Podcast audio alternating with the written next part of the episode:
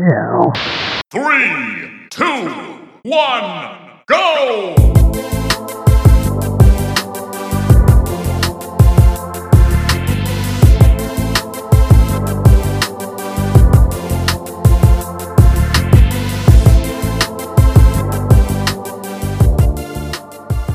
What's up, everybody? Welcome to another episode of the Cool Down Time Podcast. This is episode 29, and I am your graphically impressive host, Marco. And joining me is my co host, longtime friend, and the toughest weekly challenge you will ever face. It is New Mombasa's finest. Pablo is in the house. How's it going, man? Uh, it's good. I know that New Mombasa's made up, but man, that doesn't feel good. How was your Thanksgiving, bro? How was your Thanksgiving? Man, my Thanksgiving, I followed my turkey with a bottle of Lubriderm. That shit so dry. That shit was dry. the driest. Man, had to go outside and eat it in the rain. Nah, man, that's ridiculous. I ate it in the shower. Wow. I turned the shower on and I cried a little bit because when you shower and you eat turkey, you cry. That's what you do. Yeah. That's that's a low point. That's a low Yeah. point in life. Yeah, yeah, yeah. Yeah, yeah. Yeah, mine was good. Glad you asked. I didn't think you'd ask me, but you did. I was about to, thanks. but um, but I was still thinking about me taking a shower and eating turkey. That's that's a beautiful thing to see. That's no, I weird. If you were like if you were scrubbing down with like some Dove bar soap and eating a piece of turkey, that's that's a little weird for me, man. I, I, Or if it was forget the other way around too, that'd be a little bit weirder. I'll never forget the time we were at a at, at a party and it was after Thanksgiving, so there was leftover turkey, and so you know one of my friends, this girl, uh, drank too much, and so she was like throwing up off the side of like the couch onto like a, a bin, and he was sitting next to her. Patting her back, eating a turkey sandwich, like, mmm, this shit'll be all right, guys. It's like, wow. but how was your Thanksgiving though? Honestly, No, it was good. Uh, it was pretty low key. Uh, most of my family lives in New York and uh, different parts of Florida, so uh, holidays are pretty, you know, mild on, on my side. So it's just me and my mom. We just got together for a little uh, Thanksgiving dinner, just something light. Uh, but everything was good, man. Um, both my parents had surgeries at the same time uh, a couple Oh. of weeks ago, so they're both kind of recovering a little bit from that. So I, you know, just had to check in and make sure they were alive first of all, uh, let alone have turkey. So, but uh, everybody's good. Everybody's good. So it's been it's been good. all right. Just uh, it's enough of the surgeries though. It's getting a little ridiculous. yeah, So, uh, yeah. Uh, but other than that, man, it was it was pretty solid. Um, you know, I didn't pick up anything for Black Friday though, or Cyber Monday, other than some stuff on you know, like the Xbox, which we'll talk about in our, our, our loadouts. But I didn't really go ham with uh with shopping. Did you get anything? No, nothing at all. I mean, there wasn't really anything that I wanted that bad, and even the things that I wanted, there's really nothing that was on sale. It's a bit, it's a weird, like it's like a, it's a sneaky bad Black Friday because a lot of stuff Mm. is quote unquote on sale, but when you really look at it, it's not on sale. Yeah. It's just marked down and, the same price it's always been. That's bullshit. Yeah, yeah, I agree. It's kind of trash nowadays, but uh, we're not trash. So uh, if you like us, give our podcast a sub. We are on Spotify and all your favorite streaming apps. And if you're listening to us on Apple Podcasts, you know what to do. Leave us a five star review and say a few nice things about us, which will definitely help our show algorithm its way to amazing places. And also, be sure to keep us in your FOV in between episodes by following us on Instagram at Cooldown Time Podcast or Twitter at Cooldown Time Pod to stay connected with your boys. Pablo, we got a pretty awesome episode in store for everybody today. Our end of year in review uh, continues as we get into third party studios and publishers. We're going to hand out grades today for um, all the big juggernauts that you know of EA, Bandai, Capcom, and all the rest that you expect.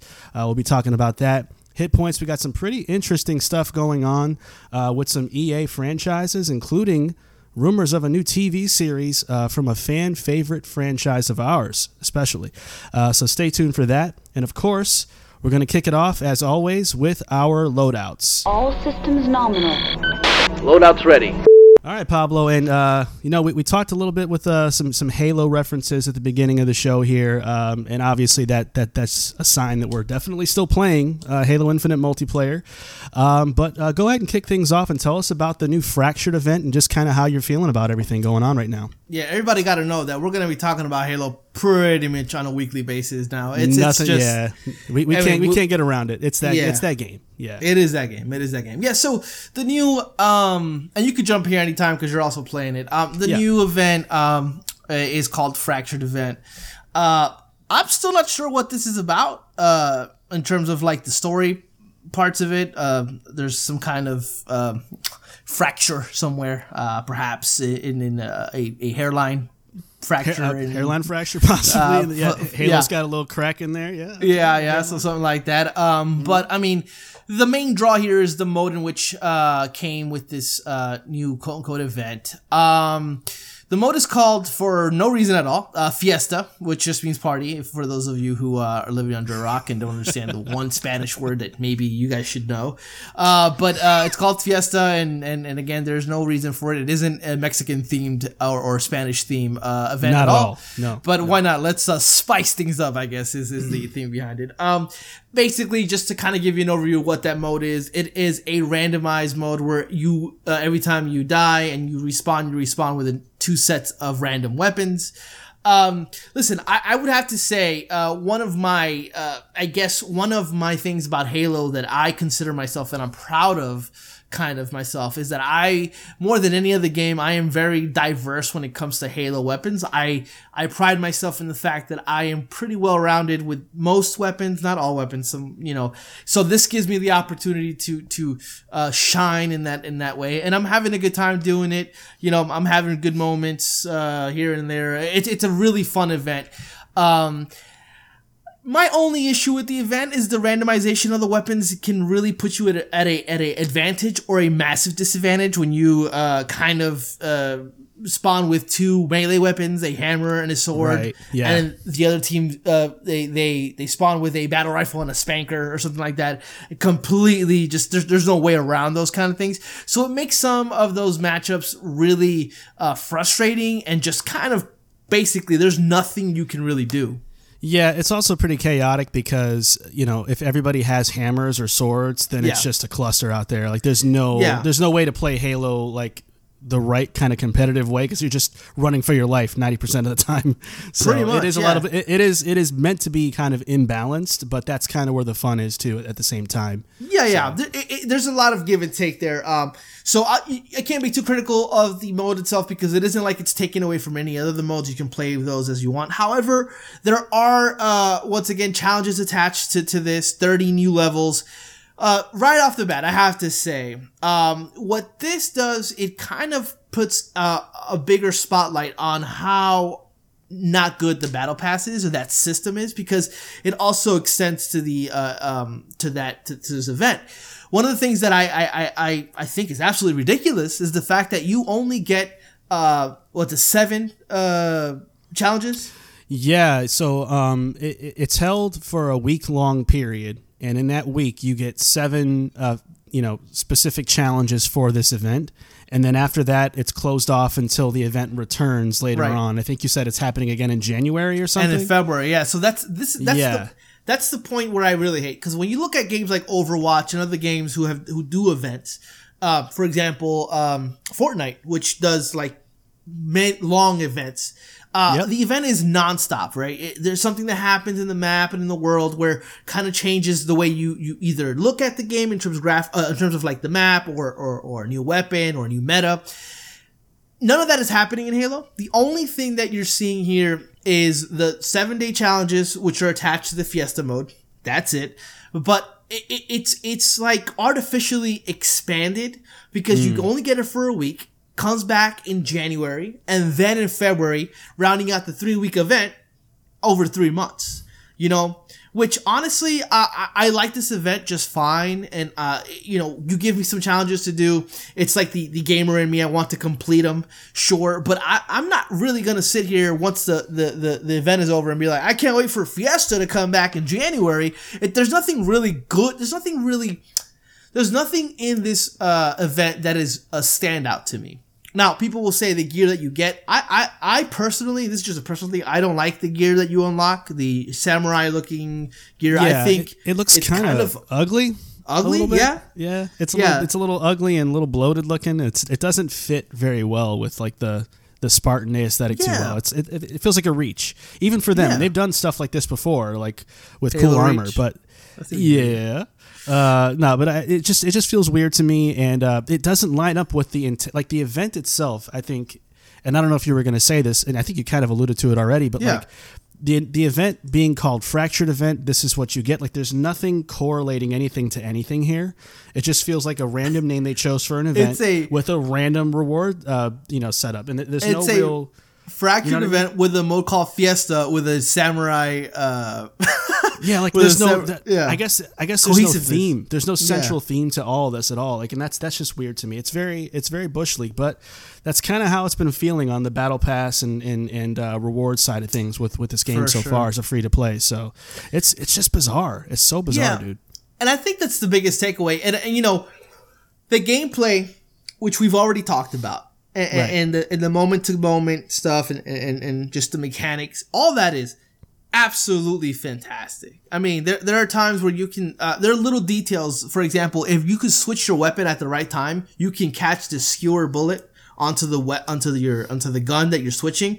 Little details like that, you know, uh, using the grapple hook onto the sand uh, portion and you sliding through the sand like you're like uh, surf uh, like like uh, surfboarding You're kind or, of skidding down with your feet yeah, Yeah. yeah So those little details, they really paid attention to those details. So that is a standout and always will be a standout with Halo Infinite. However, the the battle pass system, uh, which you know when it first came out, I, I mean Marco got into it a little bit. I'm like, yeah, let's give it some time to see what it is. And really, what it, it I don't think that the, the, the issue with the with the progression is uh, is the big problem. I just think the challenges that are attached to those challenges are the actual problem. And then the fact that this event comes out just seems so random. There, it's it's honestly they they almost look either one lost or two kind of buying time before the eighth releases, and then they really give you the, the stuff there, which could be the case. So I'm not being too harsh on it at that point.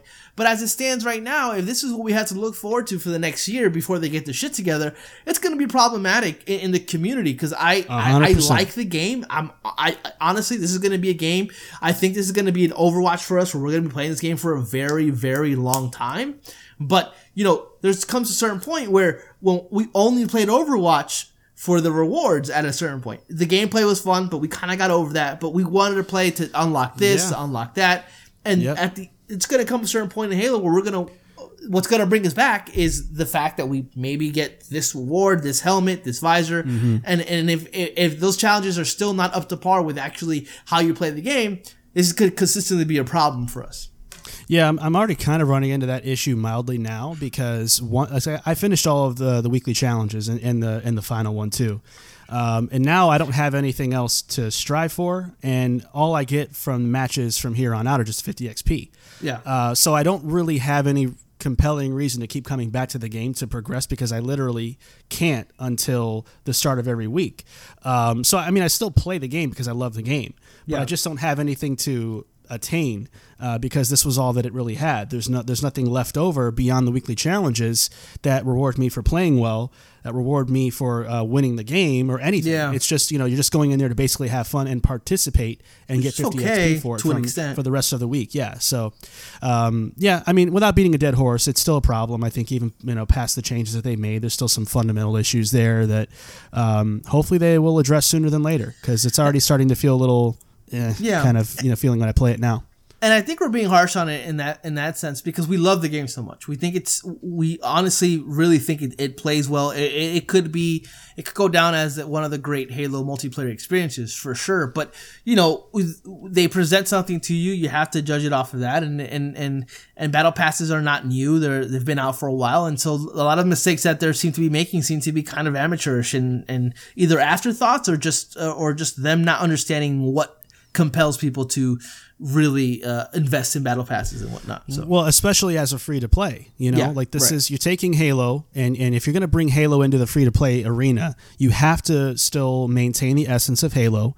Um, you still have to figure out a way to obviously monetize the way that you want to to justify the free to play, but you have to do so in a way that stays engaging, rewarding, and interesting for for players, or else there's gonna they're all gonna hit a wall at some point in time or another. So I just don't think they put enough time or thought or planning into how to properly translate the Halo formula into a free to play formula. Yeah. Uh, and it's costing them right now. Um, I mean, will the game be fine? Yes, I think they will. They'll course correct. They'll get it together, and I think this game will eventually, a year from now, be in a very different place um, for the better. But it's just you know these these are the this is the caution of when you're trying to you know you're trying to go free to play for a lot of different reasons, but you don't necessarily have um, the right plan in place structurally uh, to get the, to get Halo where it needs to be in order to support this big plan. So Yeah. um, hopefully they'll turn it around though. We'll see. Yeah, we'll see. Yeah. All right, man. So uh, what else you got in your loadouts? So you know, I end of the year is coming up, and this is just a mad dash for me every year, where I, you know, I start dabble with games, and then I, I, I go. I know, and I go back to the games that I really, really liked, and so Tales of Arise was definitely a game that I that I really adored, uh, and for one reason or the other, I got pulled away from it. So I'm back on it. Uh, I'm no lifing it when I'm not playing Halo. Uh, you know, I, I'm really, really enjoying it. You know, the reason I wanted to talk about it is because, um, for me, uh, you know, getting, getting, playing it more and kind of just understanding what they're trying to do here. I, and, I, and I spoke to you already on this. It's, it, each location, um, you know, the game is basically broken down into five locations. You're trying to free uh, all the, trying to separate the den from the Ren in terms of the, the, the entire conflict between master and slave uh, through all five kingdoms. Uh, and so each location almost feels like it could be its own game in terms of the story and the lore because they're all different locations in terms of visually uh, aesthetic and, and the way it looks but also the, the the story in each of those sections. It's not it's not black and white. It isn't you're a bad guy i'm a i'm a good guy. There are certain motivations certain things in each of those locations that are unique to those locations. However some of those areas suffer because it's not fully fleshed out uh, in a lot of in a lot of ways while other stuff works in these short kind of story uh, ways everything kind of feeding into the whole full narrative of the of the game itself. Uh, I, I think the thing that stands out the most are the characters of the game and how their relationships build based on the things that they've seen in each of those locations. Uh, you have um, you have characters that they each have different ways of thinking. Some are uh, have secrets. Uh, others uh, are are very like and basically to, to, to for lack of a better term, left or right, right in terms of the political uh, uh, viewscape, and they see things happen in front of them that really challenges the way that they think and really starts to bring them together into finding that there isn't a an absolute truth to how you feel, but really there is there's something here somewhere in the middle in terms of what's happening within the world. And it's it, it's really shaping up to be one of my favorite JRPGs Sorry, of could re- you say that again? Oh, my watch is uh, Siri great. That's awesome. Has Siri, no business chiming in about this game at all. Siri wanted You me to don't play repeat games? myself. See, you know what you're talking about? But um, but yeah, Producer it's of the really- show, Siri. go ahead, go ahead. But it's shaping out to be one of my favorite RPGs of recent years because the combat system, which I spoken I spoken about already, uh, you know, a couple of, of weeks ago, a couple episodes ago, even months ago, even, uh, is is superb for me. I, I once you really get to the, once you get to the kind of like knowing exactly what you need to be doing. It feels fantastic. Also, the really dope thing about it is that you're not relegated to four, three, uh, members in your party, you can have an army of people, like a, a, a, a big, like up to, if I'm not mistaken, up to eight people in your party all fighting at the same time in any given time. Uh, and, and it really works out because everything in terms of how they scale difficulty or, or they, they really do a good job. And if you're playing easy, medium, or hard, they, they scale them perfectly to each of those kind of difficulty settings. Um, and, and it just really works really well. When this game is firing on all cylinders, when you got all your party members going, when you understand the the, the, the, fighting system and the mechanics, and when the story is hitting these incredible strides, like there's, a, I, I hit a, a, a like a five hour uh, window where it was just like the end of uh, Final Fantasy 15 type shit. That was just like, it was just amazing. And it when that game is firing on all cylinders, I don't know if there's a game other than maybe Persona 5 that can really contend with with it. Uh the problem here and the problem that Marco ran into, it just takes way too long to get to these parts. It, it just it, the, the the beginning of this game all the way to the, the half portion right into the middle. There's just so much that's happening and and, and they're building so stuff slowly. And so what might seem like very tropey and very uh, just kind of like not good comes back later and it really is a fulfilling thing when, when it happens and it kind of like just takes you to like, oh shit, this is why they did that. It's really fucking great. but it takes too long. It's mm-hmm. weird because the game isn't a. If it was like 100 hour game, 80 hour game, I would understand that. But this game actually, if you mainline it, is only 40 to 50 hours. So it's so weird to me that a, maybe even like a little less than a quarter, but close to a quarter of the game is so not what the rest is in terms of its quality and when it, it just takes way too long to really get to the really good stuff. Now, this game can fall off towards the end. I, am reaching that point right now. Right now, it's it's it just keep hitting highs and highs and highs. Uh, I'm I'm all about it. This is gonna be up there for me, in my game of the year once I finish it. But it, it, it it's unfortunate that it takes so long to get to the to the good stuff there. So yeah, that that's what I'm playing here in Tales of Arise. Now, I have one more game that I'm playing uh, that's Why is it not on the list. Why is it not on the docket? Well, what did you do? What did you? well- oh no. So I lied to you a little bit when you said uh, Black Friday sales to get to this point, and I wasn't going to talk about it, but I'm going to bring it up here real quickly because I'll probably talk about it later on. Uh, since I'm reaching the end of Tales of Arise, uh, I wanted to play something else, and I thought JRPG, and I was like, I'm not playing another JRPG, not doing it. Uh, but I thought about the game that I never finished, but I really loved was Persona Five. So what I did was is I bought Persona 5 Strikers. Uh, it was on sale on PlayStation, and I've played I think the first two or three hours of it. Uh, like How much late- was it? How much was it, by the way? twenty? Um, twenty. I Well, you was- had me at twenty. I mean, that's a good deal. If it's twenty something, whatever, it's a yeah, I think it's, it's pretty- that's a really good deal. Yeah, yeah, yeah. So Okay. I, that's a fucking good. It's a look. I told you, I, it's good. I've never, yeah, I never finished Persona Five Royal or Persona Five, but I, I put about sixty hours in each game. You know, Mm-hmm. getting to to to to certain points and passing those points. I love the characters. I love the story. I love the aesthetic of the game. I love the music of the game. Which, by the way, I changed the music to Two for two. Five. Yeah, but They're still two for two though, like a whole nother game. You would think, oh, you know, they just lightning in a bottle one time. No, the, the sequel is just as good. Yeah, It's just as as good. good. So and and I and I sw- switched the music to Persona Five Royal mus- uh, music. Uh, you Okay. can and I switched that to that because I love that. The the soundtrack to the game is good as well. By the way, uh, you can do five, you can do Royal, but um, you know what I did is I went back to YouTube and I finished the original Persona Five story through the through the movies, right? Uh, t- uh through the you know the cutscenes. That way I can I, I play this game. And honestly, I don't think I even needed to do that. I think if I had a grasp on all the characters and kind of the little things that happen in, in, in, in especially early on in, in terms of the uh, with with with some of the early like the first four dungeons, maybe the first three or four dungeons, I got a pretty good grasp on what's happening with, with the characters. Because it is a sequel to this game, but it's really like Persona. It's a game about the characters. Uh, so it's really a sequel about them, like their next chapter as Yes. the Phantom Thieves. And so I, I, I loved it. I, I didn't realize how much I miss these characters. Uh, I love all that. Um, I feel like I, I feel like um, you know, I'm playing a very familiar game in a new way. Uh, the gameplay is absolutely fantastic. I, I know that those games get, get repetitive, but I, you know, the same thing could be said with, with Persona 5 Royal in terms of because it's such an easy RPG that you're Yeah. doing the same things over and over. This is that, except you're more involved. I, I really, I'm really enjoying this fucking game, and I know you liked it quite a bit yourself. Yeah, it's a hidden gem for me. Like I was saying the other Yeah. episode, uh, it's it's it's fantastic. It's not the typical Dynasty Warriors meets here's another license type of game where it's just a big map Yeah. and you run around with like mobs of enemies. They actually scale it back and make it feel more like an action RPG than it is Yeah. one of those Musou games. So yeah, I'm I, I mean. I, I don't like the fact that you're not putting this on our docket, so, and- so I can't but- trash you. But uh, no, you good. It was a good pick though. It's a good sale actually. But what's funny about that is that playing Tales of Arise and playing Persona 5 Strikers, it feels similar. Yeah, there's more characters on on, on the screen with Persona 5 Strikers, and, and a lot of a lot of it's fodder. You can get through them in, in one move. Yeah, yeah. Sure, but it feels like a action RPG.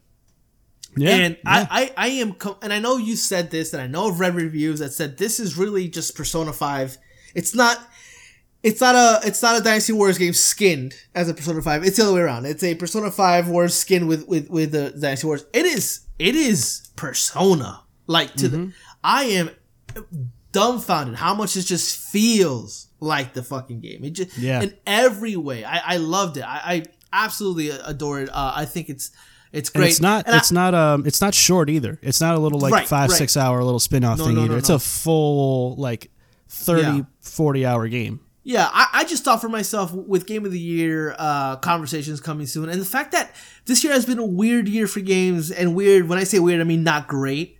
Uh, Right, it yeah. would be it would be kind of fucked up for me, I think, to just uh, go out throughout the year and not play Persona Five Strikers, even even if I fall off of it. You know, I, I think that because of how not great the year is, I think that Strikers is, is, is a game that I needed to play this year, and I'm very happy. I, I was waiting for CL to eventually get it. Um, I, I knew that myself that I was never going to go back to Persona, so I was going to read or see the, the end of five because it's not it's not a sequel to Royal. It's a it's a it's a, it's a sequel to It's a sequel to the original Persona 5. yeah, original. But yeah, I, I'm loving it. Uh, It's a good time. As soon as I'm done with Tales of Arise, uh, it's gonna be Halo Infinite and and, and Strikers uh, for a little bit for me there. Cool. But yeah, that's all I've been playing.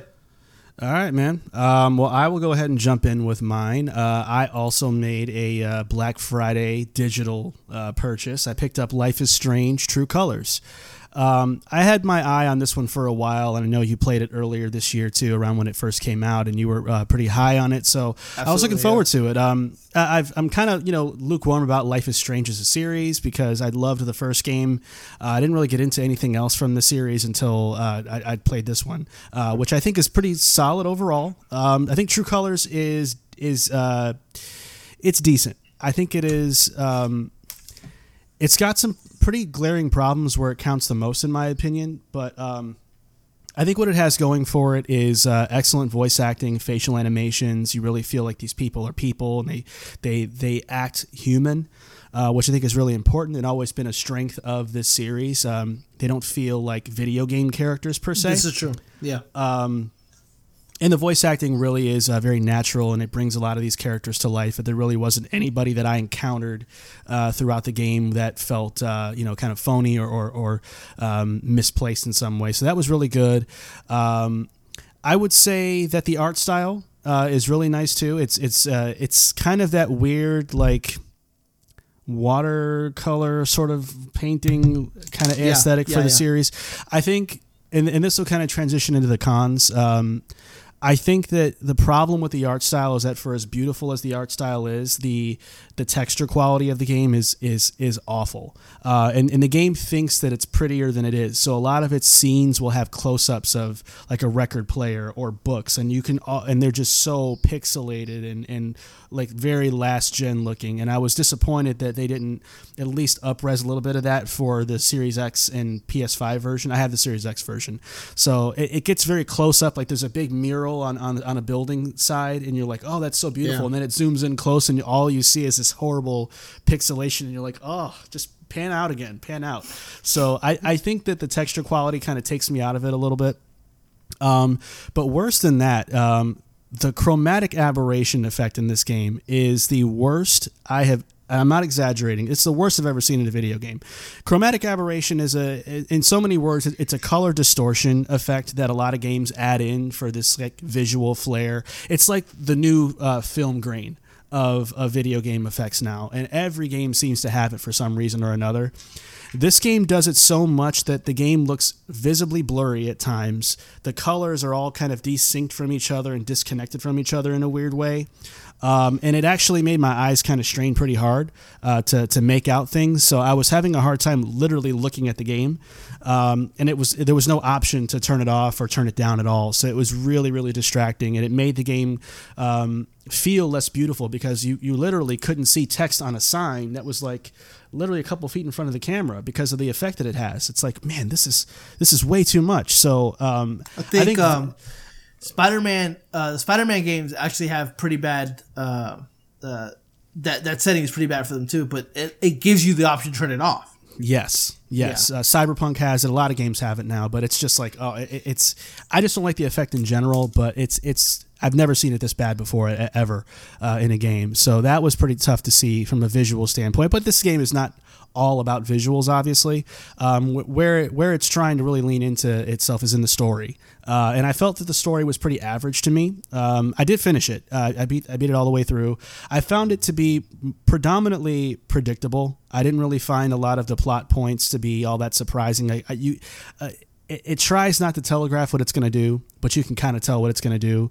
You know, chapter one, it, it's almost too perfect. You know, something's Yeah. going to go sideways, and something obviously does, and then that sets up the chain of events that happen. But let me let me ask you this because I agree that you know the the the foreshadowing in this game is very ham fisted. But but I I it, it did ca- I- I always got caught by surprise by the end game. Like for example, you know what happens to her brother at the end of the first episode. I didn't see that coming. I mean, Right. I I- knew something was gonna happen. I just didn't see that thing coming. Yeah, Uh, I, I I had a feeling something was going to happen to him. I just I just didn't know how either. But I I Yeah. I could tell it was almost like again it was too perfect. It was like something has to happen that that shakes things up because this is just a this is just like a forgettable hip, uh, hipster small town story. You know. How did you feel about the the ending without without spoiling it? I guess because I had a problem with the ending where a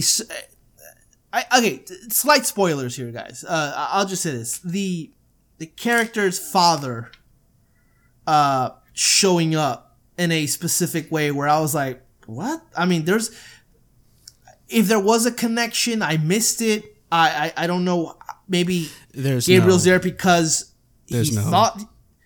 So it was like okay. So you're telling me in terms of coincidence, this it just kind of fucking blew my mind. Uh, There's had to be. Yeah. Some, I'm sure there's something there. I don't context. think so, honestly, dude. I, I, I thought back through everything, and I, I even went on YouTube and rewatched a, a couple things, and I couldn't find anything that, that even alluded to the fact that they were that there was a not ba- basically there's a relative of this person that you're playing as who um, it was apparently conveniently in this town years ago, and and um, your sibling comes to that same town. Ironically, it's it's a tale of these weird, uh, you know, like convenient coincidences, for the Coincidences, yeah. storytelling that just don't make sense, and it's like.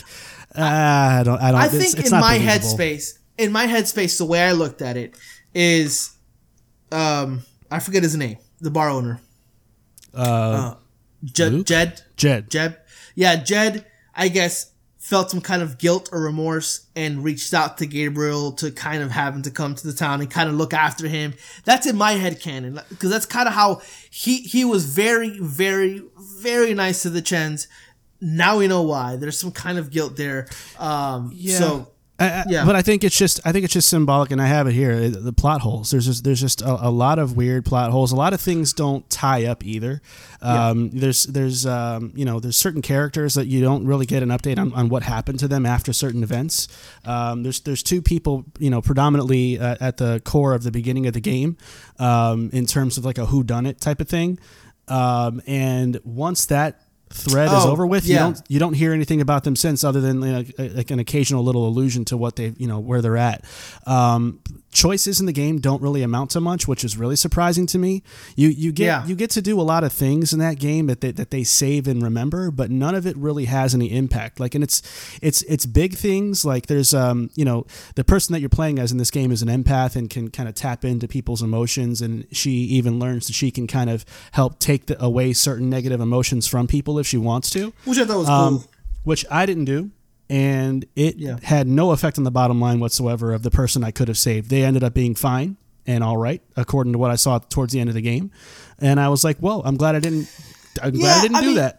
So, okay, so there, there are certain things that change the way the ending is narrated, I guess, or the way the ending the ending is, is kind of contextualized. But there's no real like ending where you know bad ending, you know, or like good ending. It's just an ending with certain details that are a little bit different. Uh, Yeah. and I, I and I don't think and I think that's fine uh, for certain games. I however don't think that's great for a game that that really kind of completely relies on its choices. Right. That's Right. the problem. And it's it's big stuff like that. It's even little stuff. Like I remember like one of the things that you can miss is that you don't you know you don't clean up the, the your your house. You Right. don't do your dishes or whatever. And I saw it at the end of the chapter. Oh, you didn't clean everything. And I thought I did. I missed something probably. And I'm like, okay, I'm I'm sure what homeboy's gonna come upstairs and look at the uh, my place being a mess and make some kind of comment about it to show me like a reaction to having a dirty place, right? And that never happened. No. Ended up meaning nothing in the end. So stuff like that to me was just kind of underwhelming. Another thing I have on the uh, story side is that the character relationships kind of start to feel forced pretty quickly. Um, after chapter one, you just kind of start, you, you have friends. And I get it, like a few weeks pass between chapters, but yeah. all of a sudden you're just like best friends with these two people. Um, speaking of which, the romantic element in this game feels very forced as well. Like I feel like this game was dying for me to be with one particular person, even though I was trying to go the other path, and it just wouldn't let me. I was like, I'm like, I am, I am blocking Okay, this but I- person I got- every I- chance okay. I get. Like what? I, I gotta know who you picked. I was trying to have uh, Alex get with the the dude. Ryan. Yeah, Ryan. That's his name. Yeah, Yeah. but it wouldn't let me. It kept on being, uh, uh kept on being, uh, ho- uh, whatever her name was, and I, I was like, Stephanie. I, I Steph. hugged her instead of kissed her. I, I, I You just- see, and I kept and- blocking. and- I didn't, I didn't leave her any like note or flower thing at the at the at the event that they had at the, in the town event. Oh, see, that's that's I fucked up. That- anything. uh, that's fucking. That's that's interesting because I straight up was like Steph all the way. So everything that I did really panned out really beautifully for them at the end. But now you're telling me this that you try to go for Ryan and the game really wants you to go for Steph. It's like ah, that kind of sucks. I I, mean, everything I could to friend zone her, and then she comes in the house. She's like, "I want to be with you. I want to be with you," and I'm like, Dude, I bet the that- whole the whole game of that is that is very disappointing to hear. Now, yeah." in, the, the, in my experience, and and, uh, and if you guys go back and listen to the my episode uh with with me talking about this game, I love this game and I still love this game. Uh, but everything Marco was saying is is facts. I mean, it's true. Um, um, I, but Yeah. the, the difference being is the fact that I went with Steph.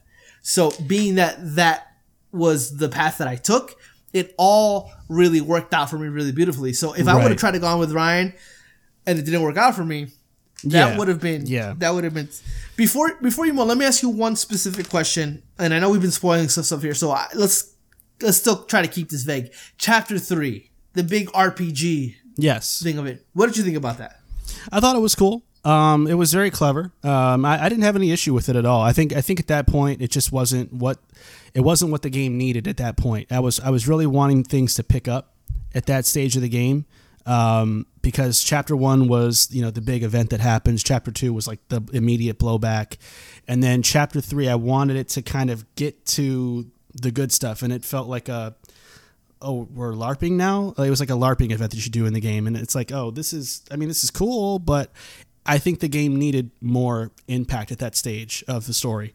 So, uh, Yeah. right thing to do, but wrong time. It almost would have been cooler to do that at the beginning of the game before everything went to crap.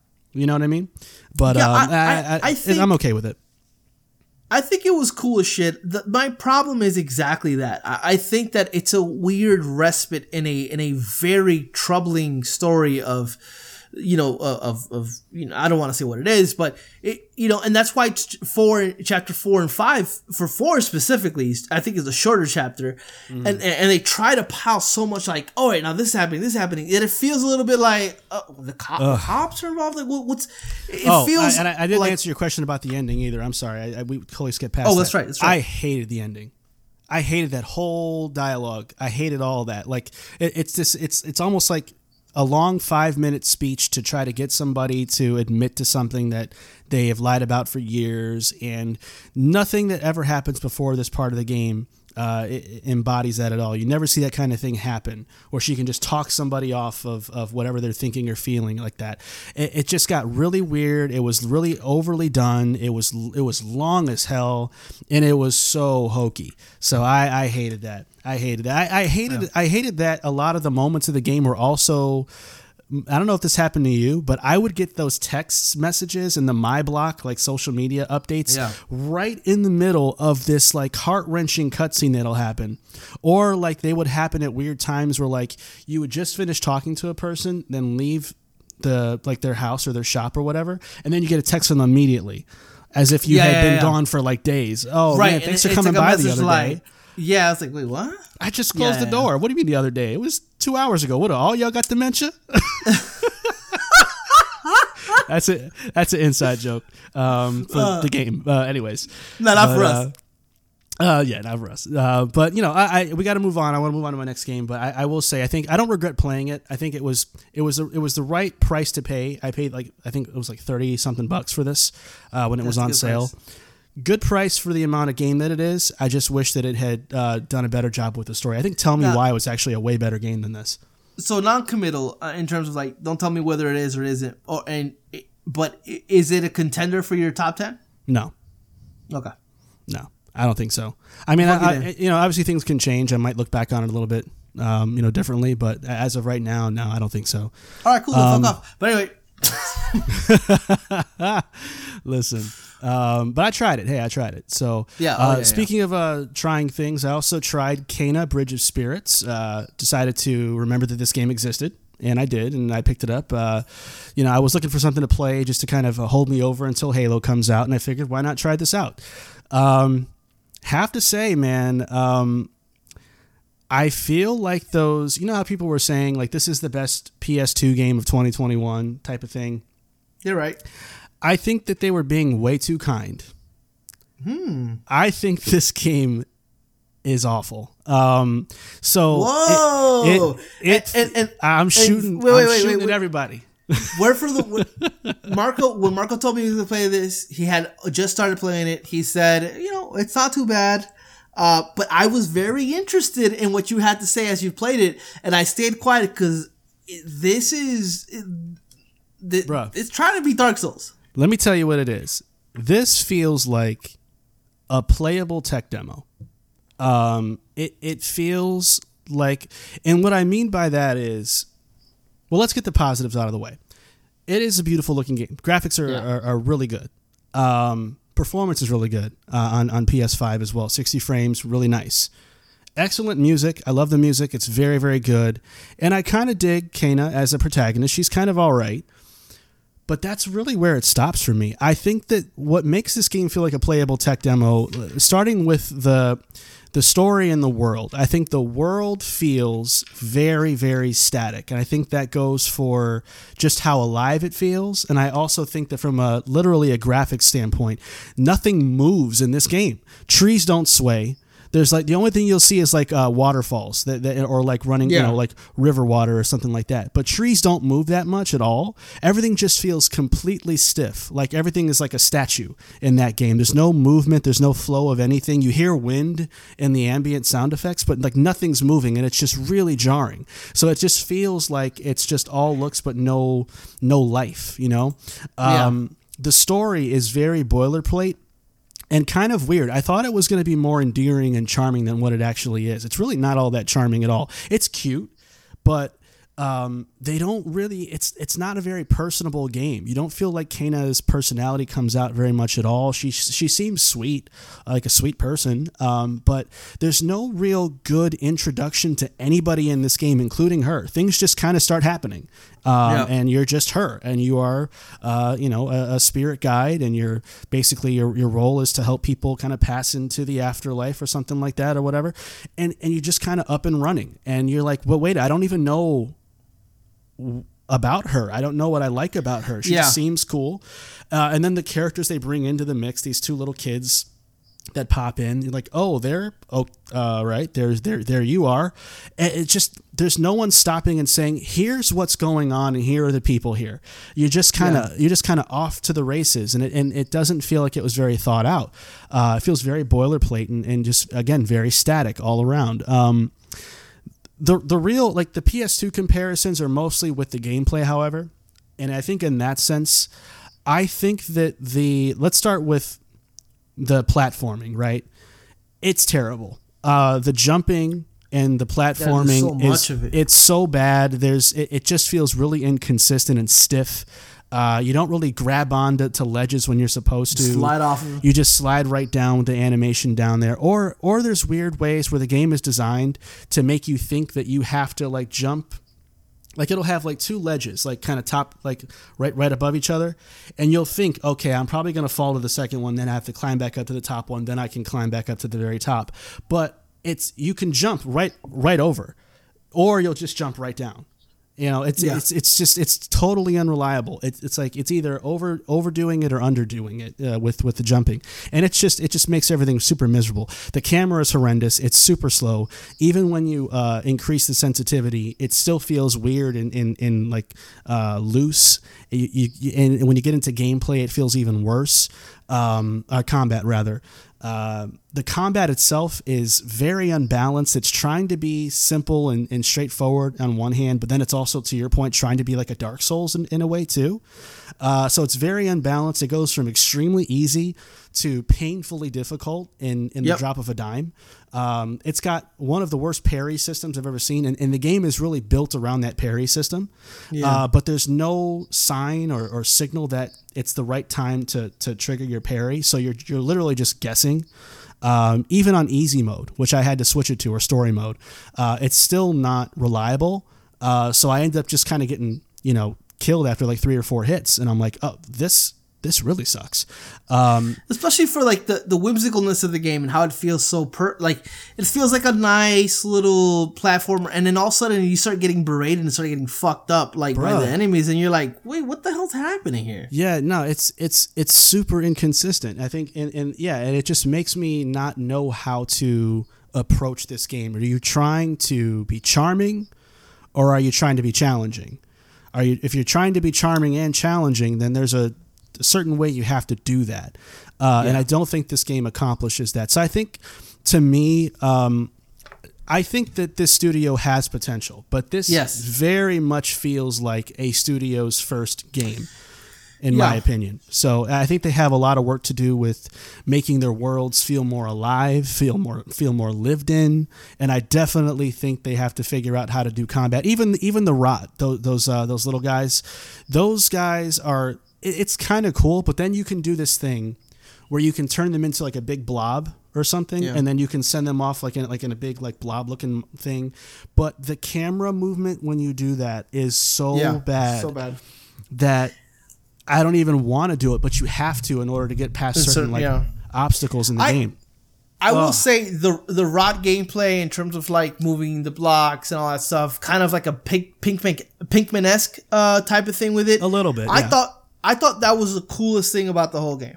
Um, I thought you know besides it looking beautiful, I thought that was a really cool idea to build around, and I was just kind of surprised that they didn't as much. It's re- it's very simple. Sometimes you do it often, but it's very simple. Really, the, their, their main focus is weirdly enough the, the the the combat and the platforming, which is which is all kind of like the worst parts of the game in, Yeah. in many aspects. So you know, I I- thought it was when I saw the rot in in terms of that gameplay mechanic moving the block. I thought, okay, this is what this game is going to be mostly. I'm going to be solving in-world puzzles with this and it looks great i love the way it looks i think those little rot things are super cute like it was th- that portion of it's like Right. charming i'm like this is gonna be a pretty dope experience and then it gets away from that so quick and it ha- you do that often sure but uh, and- you rely on the rot on a lot for a lot of things but the gameplay it- the the the, the moment to moment gameplay the combat is so not good i thought i was like I thought I was fucking up. I'm like looking around, I'm like, why are people loving this game so much? You know, we Nah, we certain people that we respect in terms of the, the reviewing world, and and and they were really bro it- surprised about in terms of how much they like the game. It's and I'm surprised clout, about much how much. I. It is Yeah. drought clout again, bro. Like that that game come out comes out any other year, it is getting lost in the shuffle. I don't care Yeah. what you say, but this year was so bone. It was drier than turkey. And But hey, But- but, that's that's proof. That's further proof by the fact that this came out only like a couple of months ago, and Yeah. nobody's talking about it. Like, Right. It's- it's Nobody. it is fucking done. Yeah, so I don't recommend it at all. And last thing I was going to say is it's got a, a horrible map system too. You have no idea where you Oh. are half the time because Yeah. everything looks the same. Yeah, Um, but yeah, yeah, definitely not recommendable for, for me personally. Even if you are a PS2 platformer lover, like I, like I- I'm a Ratchet guy. You know, Pablo like Sly. We, you know, it's just not. It, it, It's none of those it- things. It's none of those things. The bad no. version of all those things. It is, yeah. So uh, yeah, hard pass on that. But thankfully, it was only forty bucks, so it wasn't a, a, a total, uh, you know, loss there. But um, Yeah. but I think that's uh, that's it for loadouts, man. So why don't we go ahead and uh, switch over to hit points? For breaking news, rumors, and booty juice, it's time for Hit Points. All right, and uh, this is uh, Our hit points are is a very Bioware themed uh, hit points uh, for, for our new really segment is. this week for sure. So let's go ahead and start off with uh, a pretty interesting uh, development that we heard about uh, last week. Amazon Studios is nearing a deal with Electronic Arts to develop a new TV series based on the best-selling video game series Mass Effect. Pablo, we are two very big Mass Effect fans, so let me kick it over to you first. How do you feel about this, and what would you say the degree of difficulty is to make this right if you're Amazon Studios? Okay, so first of when this was announced, I was like, nope, don't want it because it's it's just it's it's reactionary. It's the fact that it's one of my favorite franchises of all time, and the fact that it's making video games into uh, visual media like movies or shows just never works well. Like I, it it. However, I will say, side note, there's a game called there's a show called Arcane on Netflix, which is uh, uh which is by by Riot the Riot Games. Is it League of Uh, Legends? uh, League of Legends, yeah. So League Oh, of know Legends yeah. show, dude. That fucking thing is uh, phenomenal. I recommend it uh, to everybody. I'm not an animation guy. That shit is amazing. Anyway, Okay. So when it comes to shit like this, it's like, man, I don't, I don't want this, you know. And then I start thinking, okay, let me kind of think about Amazon Studios. And then when I start thinking about Amazon Studios specifically, I, I think the more I think about Netflix or HBO Max or these studios like this, Amazon is probably the best place for that, uh, for for a Mass Effect to give it a go. And the reason is the reason why is uh, looking through kind of like some shows that I watch on Amazon, some really good quality shit. Like you got The Expanse, you got the the boys, the boys, yeah. you got yeah, you got Homecoming, which is a personal favorite of mine. Uh, you got a show called Hunters, which uh, Al Pacino was in, uh, which is kind of about them hunting Nazis. Fucking dope. And they have an upcoming Lord of the Rings show that they're throwing all the money at. Uh, so I'm thinking, you know, if this if there's a show that can there, there's a studio that can probably do a good job or at least attempt to do a good job would be Amazon because of the the money that they have behind it. Now, is this could this be good? How difficult will it be?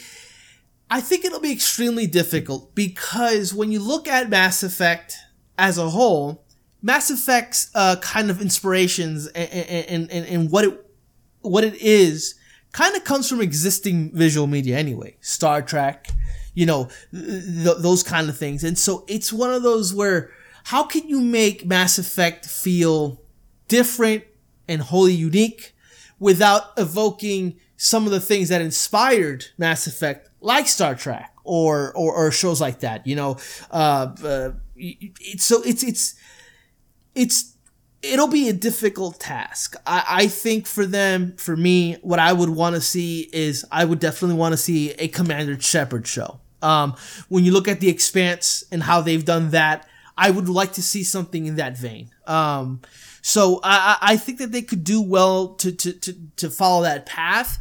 Um, it's just it's really all about the writing, uh, and it's it's you, they have so much going against it. You know, video games into TV shows or movies just doesn't work well. I mean, you know, Mass Effect as a whole, it's an interactive medium. Obviously, you know, you- you're recruiting these this team and, and and you're really building relationships and going into these battles with consequences. And I, I it's all done and it's all done beautifully. But a part of what makes Matt the real part of what makes Mass Effect great is the fact that it's your story. It's Commander Shepard, but it's your Commander Shepard story. Yeah. And the relationships that you pick and the people that you decide to kind of vibe with. That's all on you. It takes away that incredible feeling of that game to put it into the vision of one director, one writer, whatever the case may be. And now it's their vision. It's their vision of Commander Shepard when that was what Mass Effect, Mass Effect was never about that specifically. So, if you then okay, let's not do a Commander Shepard because that's the player's Shepard, right?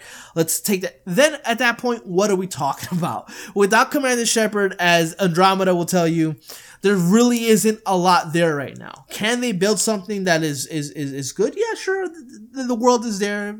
They have that ability to build that, but I don't know if I want to see a show called Mass Effect, which it just kind of deals with certain aspects. Like it has the Geth and it has that, but it doesn't really have an, anything that really ties it to the game itself, like the characters.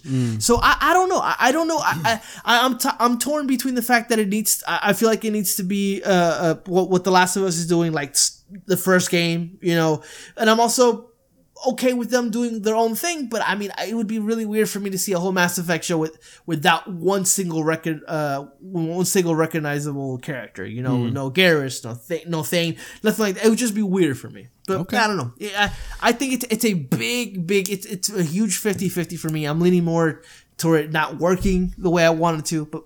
I mean, it's not a complete loss. It's not. It's not the new uh, fucking Resident Evil Raccoon City movie that just came out. That, that apparently is fucking atrocious.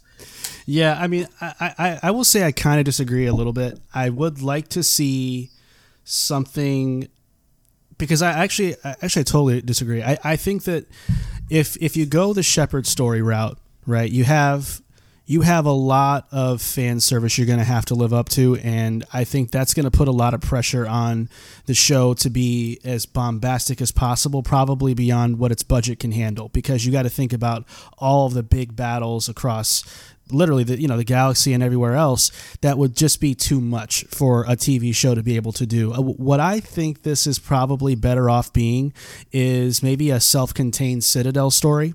Um, something that is in one or maybe two central locations, like a ship or the Citadel.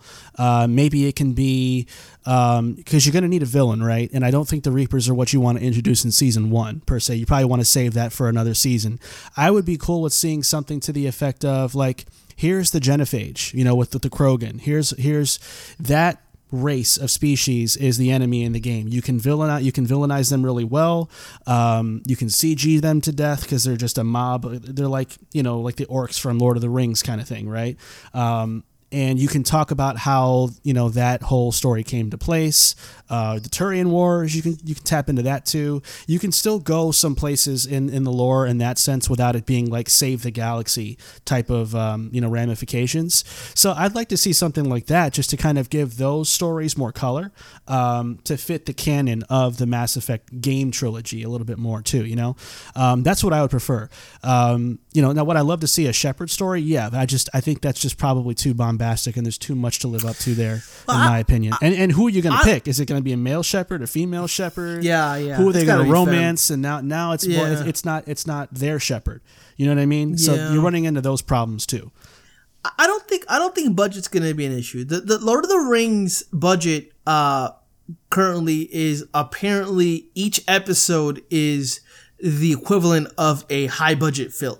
Like Amazon has the dough, and I think if they go cheap, uh, then that it, it, you're right. They're gonna have to do something more like The Expanse, you know, where where a lot. It's not a lot of locations. I mean, they hint at a lot of like bombastic shit that never really just goes down. It's you know, it's concentrated Right. on, on the crew itself. Uh, but I don't know. When you look at when you look at the boys, even the show like Jack Ryan or even Hunters, which is not really like a super public show, it has money behind it. You know, they throw they throw money behind it. So I, I don't think they'll go into Mass Effect with a modest budget. They shouldn't, but you never know. But if it is that modest budget type, yeah, then I would like something a little smaller scale. Citadel shit would be pretty dope. Yeah. But if they have that money, you know, um, my thing is just, I, I, don't know who the, who's gonna write this. I just, I, I don't know That's if they're gonna understand that's, Mass that's a very good you point. know? Yeah, that's Yeah. going to be a huge key component of this, and I think what'll also matter is what the next Mass Effect is going to shape up to be too. Um, what kind of story that's going to be telling, and how they may or may not want that to correlate with the show, Right. Uh, timing wise and story wise. So that'll be interesting too. Uh, but either way, I think we're a long, long ways off from seeing anything happen here. Probably. Um, yeah. So we'll just have to wait and see. Um, next thing, which is uh, also BioWare related news, but definitely, uh, in my opinion, this is easily the booty juice of the week, babe. Uh, senior, the senior creative director of Dragon Age 4, Matt Goldman, has left BioWare. Uh, he had been senior creative director on Dragon Age since 2017, uh, before quote unquote mutually parting ways. End quote. How how do you feel about this? And and obviously, when it comes to Dragon Age Four, how concerned are we? I mean, it, you know, Dragon Age uh, Four was already being built to be like Anthem. Uh, that was the, the, the mindset behind it. They thought they had a winning ticket and, and a winning process with Anthem, and that uh, thankfully didn't come to fruition. So Yeah. they seemingly went back to the to the drawing board with making Dragon Age Four a more traditional uh, Western RPG, which thank God for that. But it's troubled development from day one. And then when you have the the creative, uh, the senior creative director leaving, and and what seems like a very yeah, they say mu- mutually agreeing to part ways, but you know, it seems like a very like weird over the like overnight decision. You know, um, what was the reason behind it? Did they give any reason at all? No, no, not nothing publicized that I've heard. No, yeah, it just it, Yeah, because I know. Th- I would imagine it's just trouble development. It would have to be, or some kind of creative difference Yeah, could- in, in what they want to do with the game. or maybe maybe it's not you know maybe it's not progressing the way they want it quality wise because I know that a lot of the companies that reached out to uh, Electronic Arts EA basically sent every the same kind of uh, sentence to everybody. Matt Goldman is no longer working at Bioware. He leaves the next Dragon Age game in excellent hands with a team here at the studio who will carry forward our vision for the game. That right there says a lot because it says specifically it leaves the next Dragon Age game in excellent hands with the team here at the studio who will carry forward our vision for the game. So it's kind of like, uh, yeah, this guy wasn't cutting it, or he wasn't doing what we wanted, or there was, like you said, creative differences.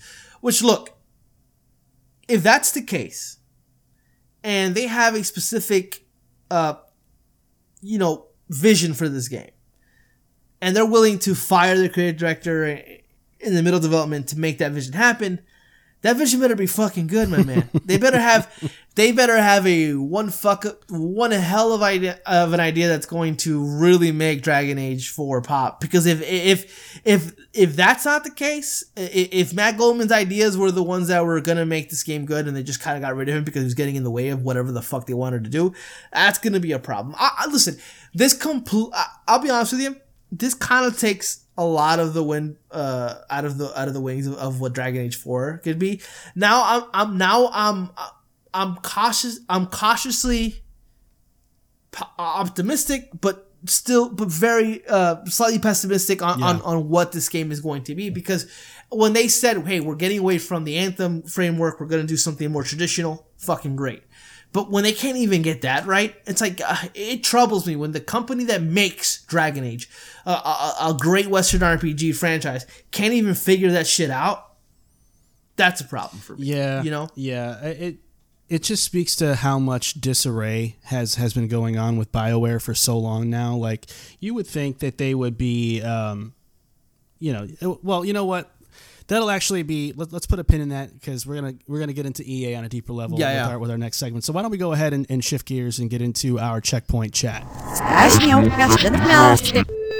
It's time for the checkpoint chat. All right. Now, as promised, our end of year coverage is going to continue, and this checkpoint chat is dedicated to handing out letter grades to all of the big third party studios and publishers uh, that had some stuff happen this year. We have EA, we have Capcom, Bandai Namco, Activision Blizzard, Sega, Square Enix, and Ubisoft or Square Enix. I don't know if it's, it's which way you're supposed to say it, but um, those are the studios and, and publishers we're going to be talking about in this segment. And so while we're on the subject of, of EA and BioWare, I think it's appropriate that we just go ahead and start with EA for our, our, our end of year review.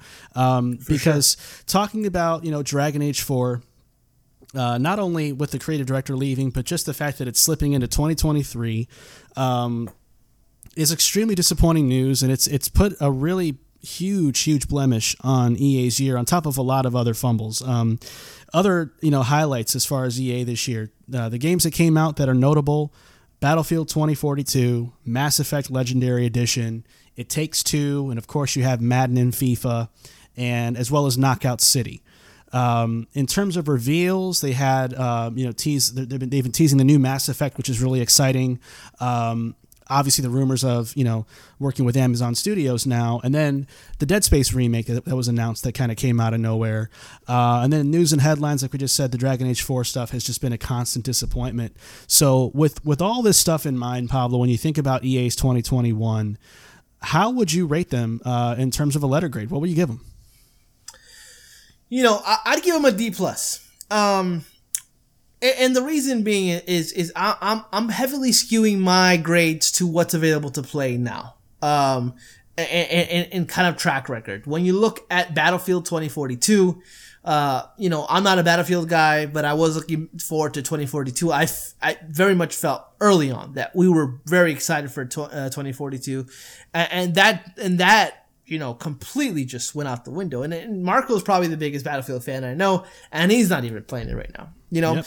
A- and when you got something like Legendary Edition, Mass Effect Legendary Edition, which is absolutely fucking incredible and a great way to replay those games, you know, it's still not a new IP in terms of a new game. It's it's it's a, it's it's they're taking these old incredible games and and and and, you know and sprucing them up a bit, which is fine. I love it. It takes two is is a great kind of multiplayer experience, which you and you and I had a really good time playing that. Um, it's not a perfect game. It gets a little long in the tooth in some in some areas. Yeah. But then when you look at Madden and FIFA, specifically Madden, uh, because I'm, I- I know a little bit more about Madden than I do about FIFA, and, and how last year's Madden had a lot of issues, and how this year it continues, if not expands on on, the actual not giving a fuck, uh, being the only Madden, the only licensed NFL product out there, them kind of just being like, yeah, it- it's either this or this, bitch. Like, what are you gonna do about it, right? Right. And it's it, it's stale. It's it's and I and I love Madden games, and I, I they're stale. It's it hasn't been fun for a very long time. Plus the uh, Whatever- the the, uh, the ultimate team stuff too, and, and just how the monetization's Yeah. been, and they've been really kind of getting challenged with that stuff as of Yeah. late too, like legally. and that shit that I never that's that shit I never fuck with, but it's it it, it stands to be mentioned because it is Yeah. not it's bad. And then you know whatever they do with the single player stuff, that shit's fucking atrocious. Yeah, on both sides, on FIFA and Madden. And then Knockout City, which honestly, it's just it's uh, like Ubisoft, like other companies, whatever they can to kind of get all the monies from all the fucking possible outlets. You know, battle royale. man, they know, this hard. They pushed this hard, and and and then it came out and it got really popular for really hot second. Now nobody's talking about it. Nope. Um, yeah. So I, you know, and then Dead Space remake again. Uh, uh, uh it's a, it's a remake of a of a beloved uh game which I personally love, and I'm really excited for the remake. I, I just I don't know. I, I don't. Based on what they've given me to this year, I don't know how much I can trust them to make the Dead Space remake that, you know, great. And then when you look at Mass Effect, you know, Mass Effect Andromeda was fucking horrible. Now, I will say, as a Mass Effect game, it is fucking trash. It is probably still better than a lot of Western RPGs that try to kind of come into the fold. But when when when you're when you're presenting to me Mass Effect and this is what you give me, I don't know how I'm gonna feel about the new Mass Effect. They, they, I I don't trust EA to understand what made Mass Effect good to begin with. For them to give me something that is going to you know uh, live up to the name that is Mass Effect. So with, with all that said, and with the Dragon Age stuff, with uh, you're gonna take a Dragon Age, the Dragon Age uh, fr- franchise.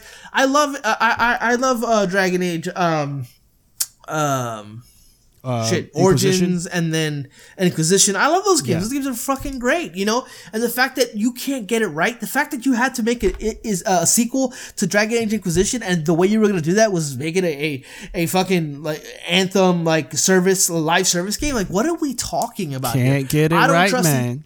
Yeah, I don't trust EA to stay out of their own way in, in any way. As a matter of fact, I said D plus. Fuck that. I'm going F Whoa. on them. I'm doing. I, I just talked myself into it. I mean, come on, man. Like you got you got you got incredible, legendary franchises that you can't get right anymore. Nah, you fucked up. F. Get the fuck out of here. Uh, my grade, I, I don't disagree with anything you said. I think uh, I'm pretty much with you all the way. I give them a D plus. I think that uh, for all the reasons that you mentioned, I think one thing I forgot to put on our docket was also Apex Legends. Um, I, I don't know how to feel about how that game is kind of coming along. Um, it, it just sort of felt like it had a pretty mundane year, unless I was missing a bunch of like cool things. They added they added an arena mode, which is a lot like kind of like um like a like a Halo you know, type Gotcha. arena, or Gotcha. Mm-hmm. which people tend to like. Um, I don't give a shit about. Yeah, it. that's- I mean, it's not. It's not why I play. It's not why I play. Right. Yeah. And uh, no Titanfall 3 announcement either. Just want to say that's still trash too. Um, completely inexcusable. Or or no, st- nothing with Star Wars and respawn. No, you know, nothing. So I, I just think that this was, uh, you know, a pretty low year for them. Battle Battlefield 2042, as you said, was beta field 2042. It still is. Legendary Edition for Mass Effect was was really good. Um, low hanging fruit though. I don't think they really had to do a lot to make that that great. So it, it wasn't necessarily a, a confidence boosting game for me. Um, but it was nice that it wasn't like broken or a mess when it came out or something weird like that. Um, but yeah, I mean, I, I pretty much echo everything you said. I will give more credit to the Dead Space remake announcement, though. I think that was pretty unexpected, and I'm glad that fans are going to get a chance to, to, to play that. And I am glad too, because like I said when it first was announced, I have not played Dead Space before, or really at all, like uh, in terms of like giving it a lot of time. I tried it, but I, it didn't really click I'm with me. I'm excited for that. Yeah. Um, I actually downloaded all, all the games uh, to my Xbox um, the other day, so I, I might go back and, and try them out when I have some time. But uh, yeah, I think I think that's pretty exciting. But otherwise, don't- yeah, don't play three. I downloaded it. I want I want to try it just just to see how bad in context it is. But I'm sure it is as bad as people said. yeah. I- It's basically like taking uh, uh, the the formula that works and then trying to make it a a, a multiplayer experience. It's Boo. not good. Yeah. All right, man. Well, let's go ahead and move on to Capcom. So, let's give you the quick rundown of Capcom's year. 2021 releases, or the main releases, were Resident Evil Village, Monster Hunter Rise, Monster Hunter Stories, and Ace Attorney Chronicles. No real new reveals this year. I think they mentioned they were going to definitely do some DLC for Village, but that was about it from what I recall. Um, News and headlines for the year Pragmata was delayed to 2023, as we talked about uh, recently. And Resident Evil Reverse, which is the multiplayer game nobody wanted, is uh, delayed to 2022. So, Oh, um, no! uh, no, no, no. Uh, so, Pablo, based on these uh, these highlights for Capcom's year, what would you give their 2021 uh, for a letter grade? Uh, let's see. Um, look, I'm gonna I'm gonna judge you on what you show me. If you're not gonna show me a lot of new stuff, okay, fine, that's gonna hit you. But you know, Resident Evil Village, Ace Attorney Chronicles, fucking love those games. Um, and then Monster Hunter Rise, you know, great reviews. People really loved it, and then people really loved Monster Hunter Stories as a as a, uh, a JRPG, which which which which is kind of the game that I was I was kind of battling between that one or or um, Persona?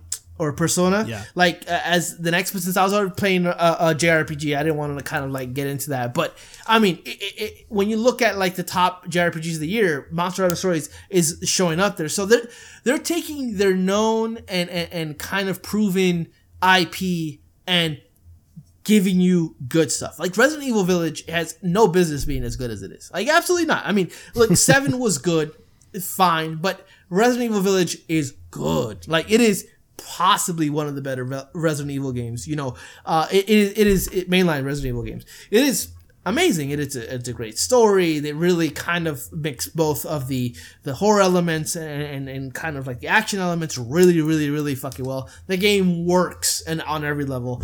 Um, so I, I really love and Ace Attorney Chronicles. I mean, that game is hype as fuck, bro. When you're in there and you're objecting to some bullshit because of some shit that you fucking deciphered, it, it is. Those games were really uh, good, and I think Capcom has really um, hit it. Really knows unlike EA, Capcom knows how to appreciate its IP, and right now is making the best of their IP. You know, or at the very least, you know, if you like Monster Hunter, it, everybody I know that likes Monster Hunter loves Rise. Everybody that I know that loves Re- Resident Evil loves Village, and everybody that I know that loves uh that loves uh the Ace Attorney games loves Chronicles. Like that, they're hitting the stride in each of those IP, and they're really working really well with it. I, I love it. I, I love, and then Pragmata being uh being delayed to 2023, uh, vaporware for me. I don't give a fuck about that. Right. Resident Evil Reverse. More vaporware. You know, I, think that I could be more harsh on this. I can easily give this a D or an F based on the fact that they have nothing really announced in the future and the fact that the stuff they do have announced is, is delayed or just fucking bullshit. But they understand their IP. At the end of the game, when you're a, a, development company, software company, and you're making IP and you're making it right, and you're making it good. I mean, how can you give them a bad grade? That's why I give them a uh, I give them a C. Yeah, I give them a C plus uh, personally. I think I you know passing grade. I think they did enough this year to have a just a, a solid year all around. Um, nothing that you're gonna remember for the ages per se, but uh, to your Oh, point, Village is pretty notable. it- yeah, yeah. Uh, you know, look, Village. To your point, uh, is way better than it was supposed to be, in my opinion. I think it's excellent. Uh, Monster Hunter Rise is a beast. It just is. You know, people love it. It's, it's huge in Japan. Um, it's not our cup of chai tea latte per se, but it is. it is good, and um, you know, people are, are, are still playing it. Even though I, I think it has a very niche community, so you don't you don't hear a lot of Monster Hunter talk in gaming circles a lot. But that doesn't mean the game isn't performing well or successful. Um, you know, they, they have a lot of support in store for it uh, as usual, and people are happy with it. So that's awesome. Monster Hunter Stories turned out pretty solid as well. So it's a great year for Monster Hunter. And when you have Ace Attorney coming back into the mix, that's a pretty good thing to see too, especially in a in a in a in an era now where games like that typically don't survive or don't get Yeah. to come back. That's pretty cool to see that it still has a place in Capcom's portfolio. You like to see stuff like that too. Um, I think what brought them down to a C plus for me is that in terms of new reveals, it was kind of light. In- Yeah. In a way, I appreciate it because they're not revealing things too soon, but at the same time, they did do Pragmata way too soon as well. So it's not all the way that consistent. Um, this is true. It was just a quiet year, so I'm I'm really curious to see what they have planned coming up. I mean, I tried not to factor rumors into my grades because you don't you never know how those are going to turn out. But for all intents and purposes, the Resident Evil 4 remake is going to be a thing. It's been talked about. It's it's a badly kept secret. Uh, but until that's officially announced, I don't want to. I can't technically count that, but it is good to see that they are the What- pipeline is still there. You know. Yeah, one thing we left out, uh, and apparently it's fantastic, is the Resident Evil 4 VR. I did hear about that. Yeah, I heard it was pretty solid. Yeah. um, yeah, Yeah. Not, not, yeah, not for me per, at all. But yeah, Yeah, yeah. that is that is cool. Um, so yeah, I think that they're, uh, you know, they had a pretty decent year. Uh, I think their best years uh, this gen are soon to come. However, so yeah, I'm looking forward to seeing what they have Now- uh, coming up next.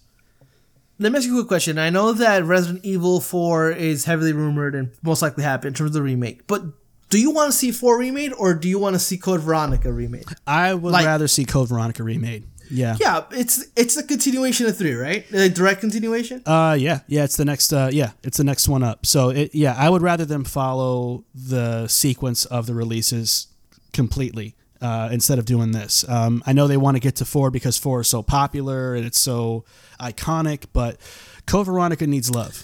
It needs love. Yeah, I, I I'm a I'm in the rare case where I I, I think Resident Evil 4 is great. Uh, I don't think for me it doesn't show up in like my top 20 games of all time. Like I have people I know people that have it like it's their favorite game of all time. Um Yeah, I don't. I I don't don't, I knock. I, just- don't knock people for that. I think it is deserving. But Yeah. I, I don't know. I, I'm I'm a traditional Resident Evil guy. I've always admitted that. I'm an old school R- RE. Resident uh, Resident Evil 2 with that remake that came out really really kind of like opened my eyes to that game is is that game is one of the better great one of the great games of of, of, of all time. Oh yeah. You know? Oh yeah. yeah, so All right, man. Well, let's move on to uh, up next. We have Bandai Namco. So, here's their uh, year in review summary. 2021 releases included Tales of Arise, Scarlet Nexus, Dark Pictures, House of Ashes, and Little Nightmares 2. Uh, in terms of reveals, we finally got a chance to see Elden Ring, uh, actually very recently. Um, and as far as news and headlines, nothing too crazy other than Elden Ring's delay uh, to, to February, and then Jump Force was recently announced to be getting pulled from uh, stores. That's which- good news. Boo hoo, I guess. Uh, fine. That's good news. So uh, with that That's being positive. with that being said, uh, brother, what is your score for Bandai Namco uh, for 2021? Yeah, I'm a Bandai Namco uh, fucking fanboy. Uh, yeah, man, that's a B minus for me. Uh, Tales of Arise is fantastic. Scarlet Nexus is a great kind of you know. It's a chance that they took within the JRPG genre. I think the combat in- Scarlet Nexus is, is, is really good. I think the story has a lot to le- left to be desired, but it's a good starting point for what I hope is a, a, a successful and ongoing franchise. And the Dark Pictures House of Ashes stuff that that shit is huge in in in in, in, uh, in uh, streaming. Like people love that shit. And then Little Nightmares 2, which is the game that I admittedly haven't played. Uh, but it is a lot of people call it like one of the hidden gems of, of 2021. I, I like the first one. The first one was kind of cool. It's kind of cool. Yeah. Or uh, would you think? Will you play this before uh, Game of the Year? Absolutely not. No. yeah, me neither. But I mean, those little things like. But really, what I want to focus on here is Silverize. Uh, obviously, is well, I just talked about it in the show. Fucking top notch for me, you know. And what I just said about uh, Scarlet Nexus, and in the future of uh, From Software, uh, you know, I, I mean. Elden Ring, for all intents and purposes, in terms of everything that is shown, seems to be like the next kind of big uh, Souls game. You know, it, it really seems to be the game that's going to take the genre uh, to the next level uh, with the open worldness of it, and and and it, it just those games are very specific to, to to a certain kind of fan base, but it is as we've seen with EA, bring them up again, these motherfuckers. you can and you, will, in many cases, mess up beloved franchises by trying to do something that is not within the, the, the scope of what that franchise is, which we'll be talking about that when Ubisoft comes around. Uh, they, From Software knows what, what what they do best, and it, uh, it and it Elden Ring looks like it's gonna be it, it looks like a, a culmination of all the things that have made that made those games what those games are into this one package, and I cannot wait. Uh, uh, and so you know, it, undoubtedly, Bandai Bandai Namco could possibly go down as probably my favorite uh, development uh, team this year, based on, on that alone. Uh, but yeah, that's what where was we're at. your uh, what was your grade again? I'm sorry. Oh yeah, sorry. Uh, B B minus. B minus. Got you. Okay. Uh, that's wrong. So I think that they, I think they deserve a C. Um, and I think that the reason why, um, you know, let's just get right to it. I think Elden Ring is is a game that I think looks pretty cool, but I'm not mesmerized by it as as, as a lot of the hardcore hardcore people seem to be. Um, I think Right. that there's a lot of concern that, as I said when it first got revealed with the gameplay uh, trailer, uh, with the game's you know visuals, and especially you know after watching Digital Foundry's um, video about the, the way the game's performing, I'm pretty concerned about that because I think that it's just it seems very unstable. And again, this is their first big foray into open world uh, type of gameplay, and the last thing you want is a game that's not really optimized the best for open world. So I'm very concerned about that, and I hope they can get some polish um, on that game before it comes out. So I'm not, I'm, not, confident. I'm not, I'm not going to shower it with praise yet. I want to see what the final product is like. So I'm, I'm still on the fence. Um, for for things like that, I kind of have to be confident because they haven't fucked up yet. You know what I mean? Like I I, I wouldn't undoubtedly because I am such a big uh from software fan. If if Elden Ring sucks or doesn't live up to the standard, I I will 100% admit to it not being great. But for whatever reason, for me, they have to fuck up for me. And, and I, I understand it's very much a Pablo type of game, but you know, I don't know. That's that's kind of where I'm at with that. That's okay. Yeah, I mean, Yeah. I think I think it's subjective. Obviously, I mean, some people Yeah, think yeah, that Sekiro was a bad move, um, or they could have did better with it. Um, some people make an argument that the games don't t- particularly age well. Um, I think that might be a fair point as well. So I think it just depends on how you're looking at it. But for me, as someone on the outside looking in, I'm not you know over the moon just yet about how Elden Ring's going to pan out. Sure, sure. Um, as far as our other games this year, Tales of Arise, solid, uh, well received. Scarlet Nexus. Um, mixed reviews, but generally people think it's I, you know, and that that's cool. Um, House of Ashes, a bright future. It has like a bright future. yeah, yeah. I mean, hopefully you, you would hope. I mean, I guess the anime is going to be a part of that as well. But um, you know, the House of Ashes stuff I don't really care too much about. Little Nightmares two is cool, but I would I don't. That's not one of those games I'm rushing out to go play right away. Um, so I think they had a kind of pedestrian year. I mean, uh, a year you'd kind of expect from Bandai Namco, in, in my opinion. I don't see anything that leaps out at me. I think next year is really going to be where it's super crucial for them because Elden Ring is their bread and butter release. Um, I think this was just a you know a, a typical year where there's cool stuff to look forward to and kind of cool stuff to play that has some problems. So I think it's uh, kind of right in the middle. It, it's it's it's just passing with a C. Um, now let's go ahead and move on. This one should be easy uh, Activision Blizzard. Um, highlights of uh, this year is dumpster fire uh, from top to bottom. Uh, the Bobby Kotick stuff, the sexual harassment stuff that has spanned many, many years uh, and is very thankfully well documented, uh, is is unequivocally the biggest headline of the year for them and has hell. pretty much pretty much superseded everything else that, that this year was for them, uh, and and deservingly so until this gets all resolved. Uh, but you know, Overwatch two gets delayed, Diablo four gets delayed, Diablo two Resurrected comes out in terrible shape, uh, Call of Duty Vanguard comes out, which I I personally enjoy it for what it is, um, but it's not. An amazing Call of Duty by any stretch of the imagination. There's really no reveals of any type that were uh, fascinating at all. Um, I hate to lead the witness here, but I mean, how bad is your grade for uh, Activision Blizzard this year?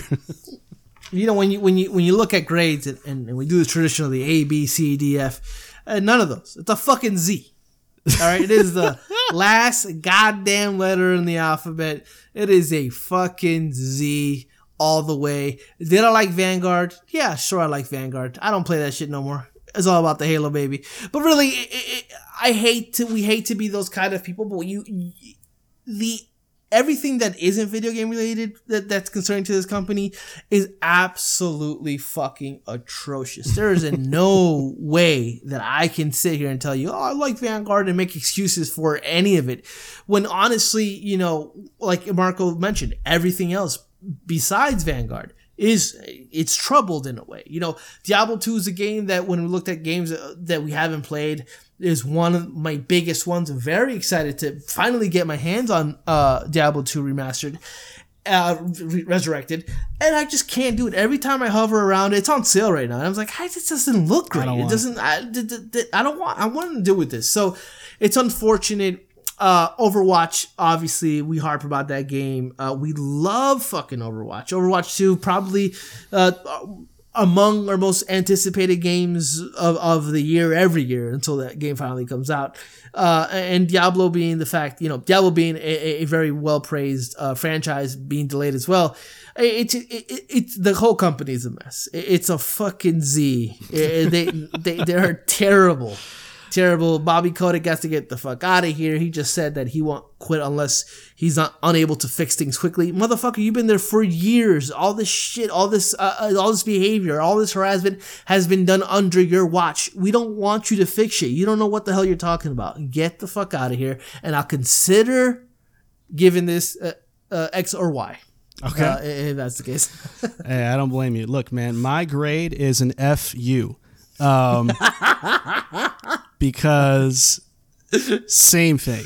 I mean, it, the, things are so bad with them right now that I mean, I, I almost didn't even want to dignify them with a grade. I hate to be like that, but No, it- it's you. just so bad that you know whether they had. I, I mean, here, it, even if this was a year, let's say hypothetically, where Call of Duty comes out, Overwatch 2 comes out, Diablo 4 comes out, the harassment situation and everything that that's that's come around with that alone completely uh, undoes all of that. Even if those games were great, in my opinion, I, I'm I'm really Yeah. tired of these headlines, and I'm tired of the fact that uh, Activision Blizzard is continuing to slither its way through this year and into next year while this is still a thing. I- enough is enough. It's time to get Kotick out of there, start a new you know regime um, that that knows how to treat their people, and um, and let's start writing the ship that way first. The games will be what they are when the time comes, but that has to be the first domino that falls for any of what Activision Blizzard uh, does in the future to be palatable yep. Even playing Call of Duty Vanguard this year was a little weird for me because I really didn't want I really didn't want to buy the game for that reason. Um, it was a tough dilemma, and I feel like a lot of people who are in the know about the whole um, scandal that's been going on probably feel the same, and that's a and that's a lousy position to put gamers in because we want to be fans of of your games and play what we love, but man, that's a hell of a caveat. Um, so my grade's an FU, and it's totally deserved. And hopefully this time next year, we'll have a much better grade because we'll have much less Bobby Kotick uh, in the in the offices at Activision Blizzard. For real. So. All right, man. Well, let's go ahead and move on and let's talk about Sega. So, uh, Sega's year in review uh, looks a little something like this. So, in terms of big releases, they had Lost Judgment, Shin Megami Tensei 5, Persona 5 Strikers, as we talked about at the top of the show, Guilty Gear, a new uh, Virtua Fighter uh, edition that came out, um, and uh, a Demon Slayer game, which I guess is from an anime, if I'm not mistaken. Uh, it's Yeah. pretty popular or something like that. Um, obviously, I know nothing about it, but um, that was a big release for them. Um, in terms of reveals, we we heard about you know a new Sonic that, that's in the works, of course. And uh, regarding news and headlines, um, you know, we had some rumors of the uh, the lead character from the Judgment series. His his likeness uh, was in question because of some, uh, you know, the, the PC version that they wanted to make for the game. So there was talk about the IP being in jeopardy because of that. And then, of course, we had some, you know, Xbox collabing going on as well. Uh, that is a pretty exciting uh, partnership that we have to look forward to in the future. So, Pablo, based on all those items, what do you think that they uh, deserve in terms of a grade this year? Yeah, so I um based on all that, I gave them a B plus. Okay. Um, you know, Sega is really easy to make fun of because of just just the shit that they, they they tend to put out. But this was this was a good year. I mean, look, Lost Judgment, no secret here. Big fans of Lost Judgment. We love Lost Judgment. Um, uh, Shin Megami Tensei is not specifically a game that w- we've played or might not even play just based on the hardcore Yeah. of it, you know. Uh, but it is a success. I mean, Persona 5 Strikers is a game that I, I, I'm playing uh, right now and I fucking adore it. I think it's great. And then everything from what I hear with the fighting community, with Guilty Gear, i- i- is really good. And also with Virtua Fighter 5. And then Demon Slayer being also a game that people really, uh, really tend to enjoy. And, and look, I, I think Sonic as a whole is one of the most overrated series of all time, and I think the fans are liars and they fucking are are, are, are, are making shit up when they say they love uh, Sonic. However, there is a weight to the uh, Sonic IP, and so a new game is coming. If it's good, that's great. If it's not, uh, then more par for the course. But um, ultimately, you know, I, I think with the with with with the headlines and everything, uh, the potential Xbox uh, collaboration that's happening, whatever ha- what's happening there, that seems to be exciting. Uh, that could be it could be something more in the future. And the Judgment IP being in jeopardy because of the whole agent of the main character and the IP. I mean, you know, I, the Japanese stuff, they're so so sensitive about that kind of stuff. So I don't know what's gonna happen there. Honestly, with Lost Judgment and the way Lost Judgment ended, uh, if we don't get another Lost Judge or Judgment game, yeah, it'd be disappointing. But I, I, I don't think it'd be the end of it all. I mean, you know, with still with with the Yakuza games still running really strong, you know, Sega's always gonna have that there. I mean, look, look, they're, they're firing all cylinders. They got the action going, they got the RPG going, they got fucking fighter uh, fighting game going. They're they're doing everything they need to be doing to be significant and be relevant within the game uh, industry, especially in a year that hasn't been great for games. They've maintained uh greatness in that sense. And so it, it, the b plus i think they're the i think they're the best development publishing team of the year so far for me. Um they're kind of firing like i said firing all cylinders in every genre. They have something that's speaking to people in, in many ways. It, it's fantastic. I i'm i'm i'm really looking forward to more yakuza in the future uh and whatever they do with persona which obviously is going to happen. Uh it's great. It, it, it's it's it's a good time to be a sega fan within their IP, and I think that uh, there's more to come. Yeah, I, I pretty much agree. I, I'm giving them a B minus, though. Um, I, I think I echo every, everything you said. I think the only exception is that for me, I, I was hoping that there would have been some kind of announcement to bring Persona to Xbox or Nintendo. Um, because I think that's that's still weird that that's not multi-platform right now, um, and, Yeah. and I hate to you know score it off of a of a have not, but I think that it's just been something that I've I, I would have imagined at some point this year there would have been an, an announcement for that. Uh, it just seemed like that was where things were going with Phil Spencer kind of visiting them and talking and kind of rubbing elbows. You would hope that at some point the conversation wouldn't have just been, hey, why don't we collab? But hey, why don't you actually put more than just Yakuza games on Xbox now? Why don't you give us Persona? Um, but you know, I think that's a weird that's a weird omission for Xbox specifically. The Switch, I get it more because I don't think that game could run that well on Yeah, that. it's a But- lot- it's a lot of but, game. But but the Xbox, that is weird. That's a weird omission. Yeah.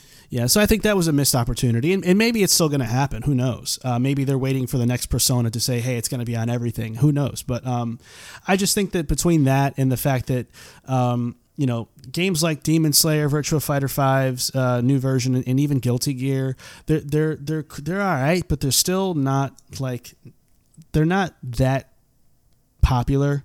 I think Sega still hasn't figured out a way how to how to position those games in the best light, um, unless it's like Yeah. esports, like you know competitive fighting games type you know, type of stuff. But I just, But I mean, it's it's it's hard because fighting games. If you're not Smash Brothers, you're not re- even with Street Fighter. When those games come out, they get a little bit of a hype up front in Mortal Kombat, but they they you know they stay relevant within the fighting community. But it's hard to uh, fighting games are really hard. I think to kind of mass market. yeah, them. Uh, yeah, it, it is hard. I just you know to me it's like well then why bring Virtua Fighter back if you don't have Yeah. big goals with it, you know?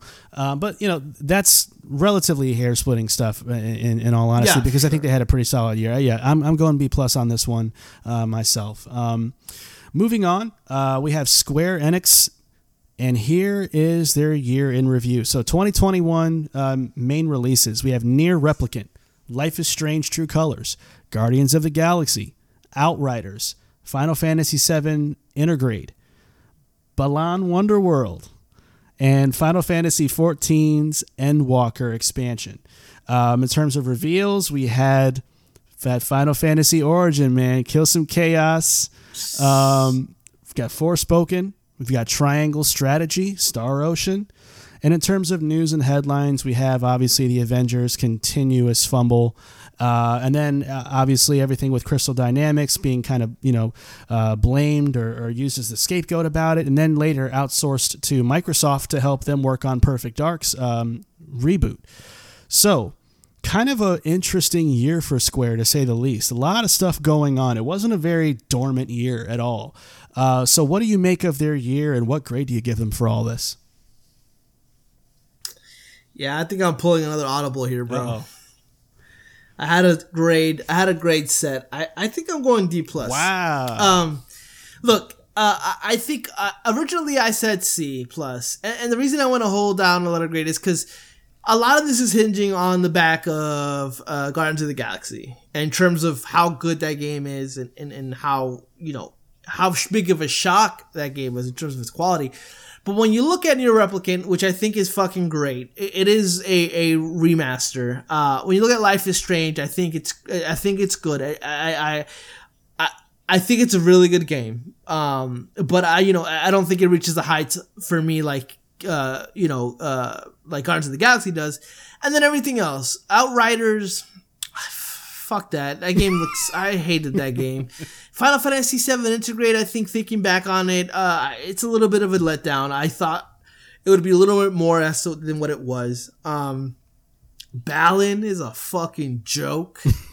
uh, and Final Fantasy 14 Endwalker is, you know, it's a MMO. Um, you know, if you like MMOs, you like MMOs. It's not for me.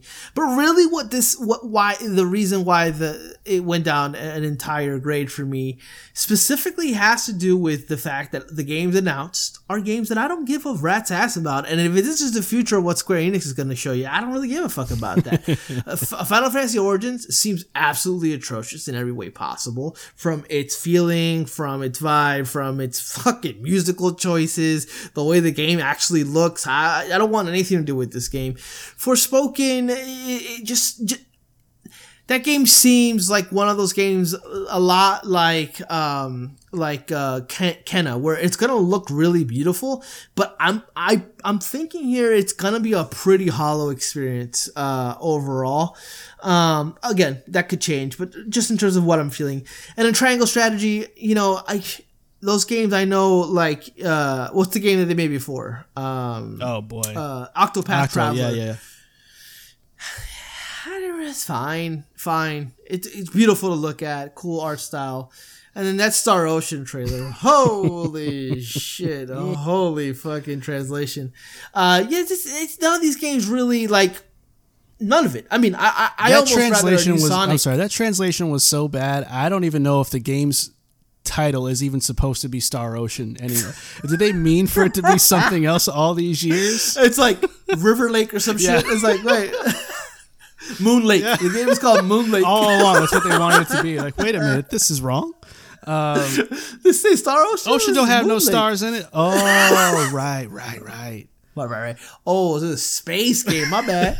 um, yeah, nah, nah. I just none of this. I mean, and the Avengers is is is a, a, a game that came out and it was terrible. It continues to be terrible. The Spider-Man fucking hype. Oh, Spider-Man's coming. Is is it, it's not gonna have any story to it. Um, the gameplay looks not good. Um, and then just everything with Crystal Dynamics, with, with, with actually anything with Square Enix and throwing Crystal Dynamics under the bus for such bullshit. And then, you know, seemingly almost like, fuck you guys, go work for Microsoft. We don't need you guys. And they, and, you know, and, and it's, it's just so, it's just so weird to me.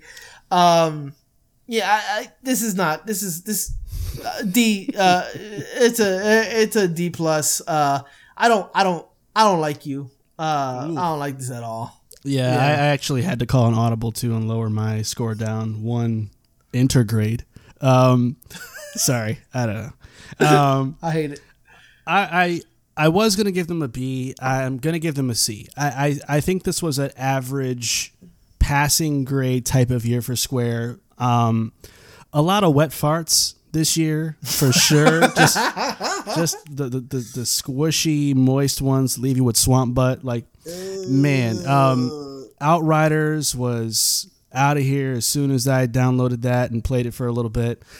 Balan Wonderworld, um, yeah, it's no wonder no one likes it. Um, and look, I mean, it wasn't all bad. I mean, uh, one game that I forgot to put on here was, you know, and this is kind of it, it kind of symbolizes a lot with Square. The World Ends with You got a sequel that everyone Yeah, wanted and everyone had to have. Oh, we need a sequel, and nobody bought it. And they just said like in a in a recent report, like no one, no one bought this.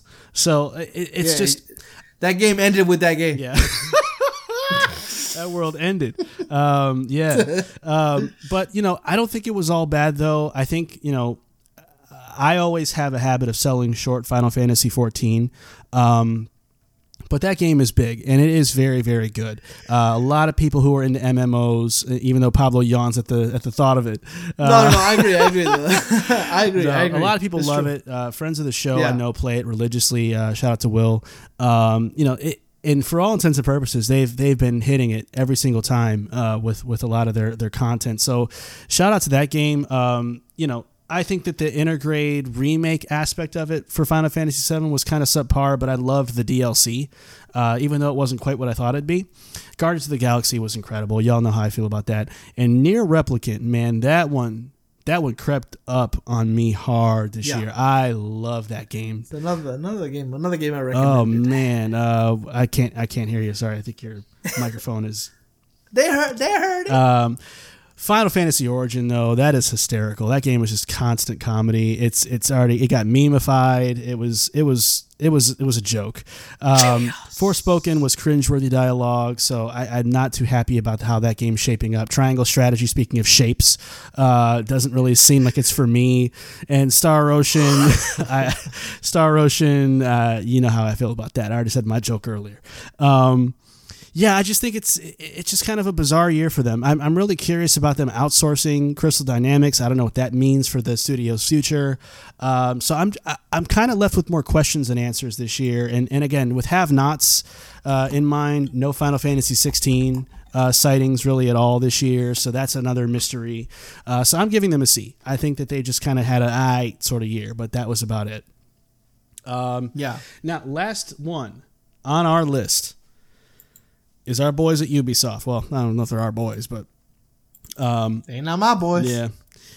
So, Far Cry 6, Riders Republic, and Just Dance 2022 just about makes up this year of releases for uh, Ubisoft in terms of main stuff. Uh, reveals we saw uh, X Defiant, the game that everybody never wanted. Ghost Recon Frontline, a game that no one ever needed. Uh, a new Avatar, a game that no one thought we'd get before we got um, you know other stuff that they've not developed, like Skull and Bones and you know other things uh, like that. Beyond Good and Evil 2, you know. Uh, but we got Avatar, okay. Mario Rabbids sequel, Rocksmith Plus. um, were among some of the other reveals. Uh, some headlines and news. We got some uh, some more of that good old fashioned harassment. Um, just continuing on. I mean, it's not Activision Blizzard crazy, but it's still really freaking bad. And Rainbow Six Extraction obviously gets delayed to January uh, of later this uh, of next year. Sorry. Um, so with all that stuff in mind, Pablo. Oh, also, don't forget live service Assassin's Creed. Oh yeah, And F- Far Cry. Oh yeah, yeah. okay, I think I know where this is going. Pablo, what's your grade?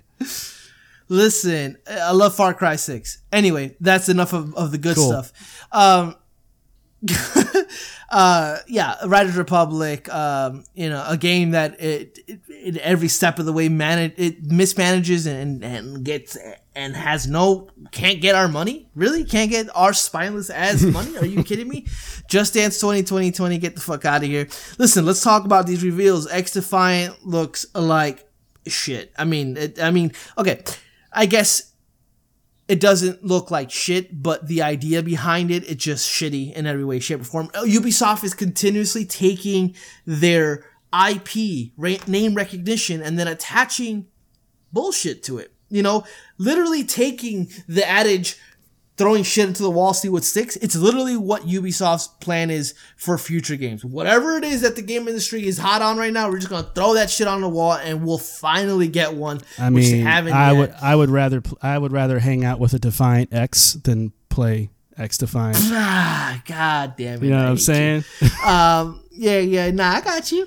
And then this what- guy gets it. The one, the Recon, one that's listening to the show, they, they get it. Yeah. he get it. Uh, then Gro- Go- uh, Ghost Recon Frontline again. Uh, uh, uh, using the Ghost Recon name to sell Put it another in the fucking back battle of the royale. line. Am I right? God, why do you exist? Keep going. Keep going. Continue. Please. But all, all I mean that that's terrible.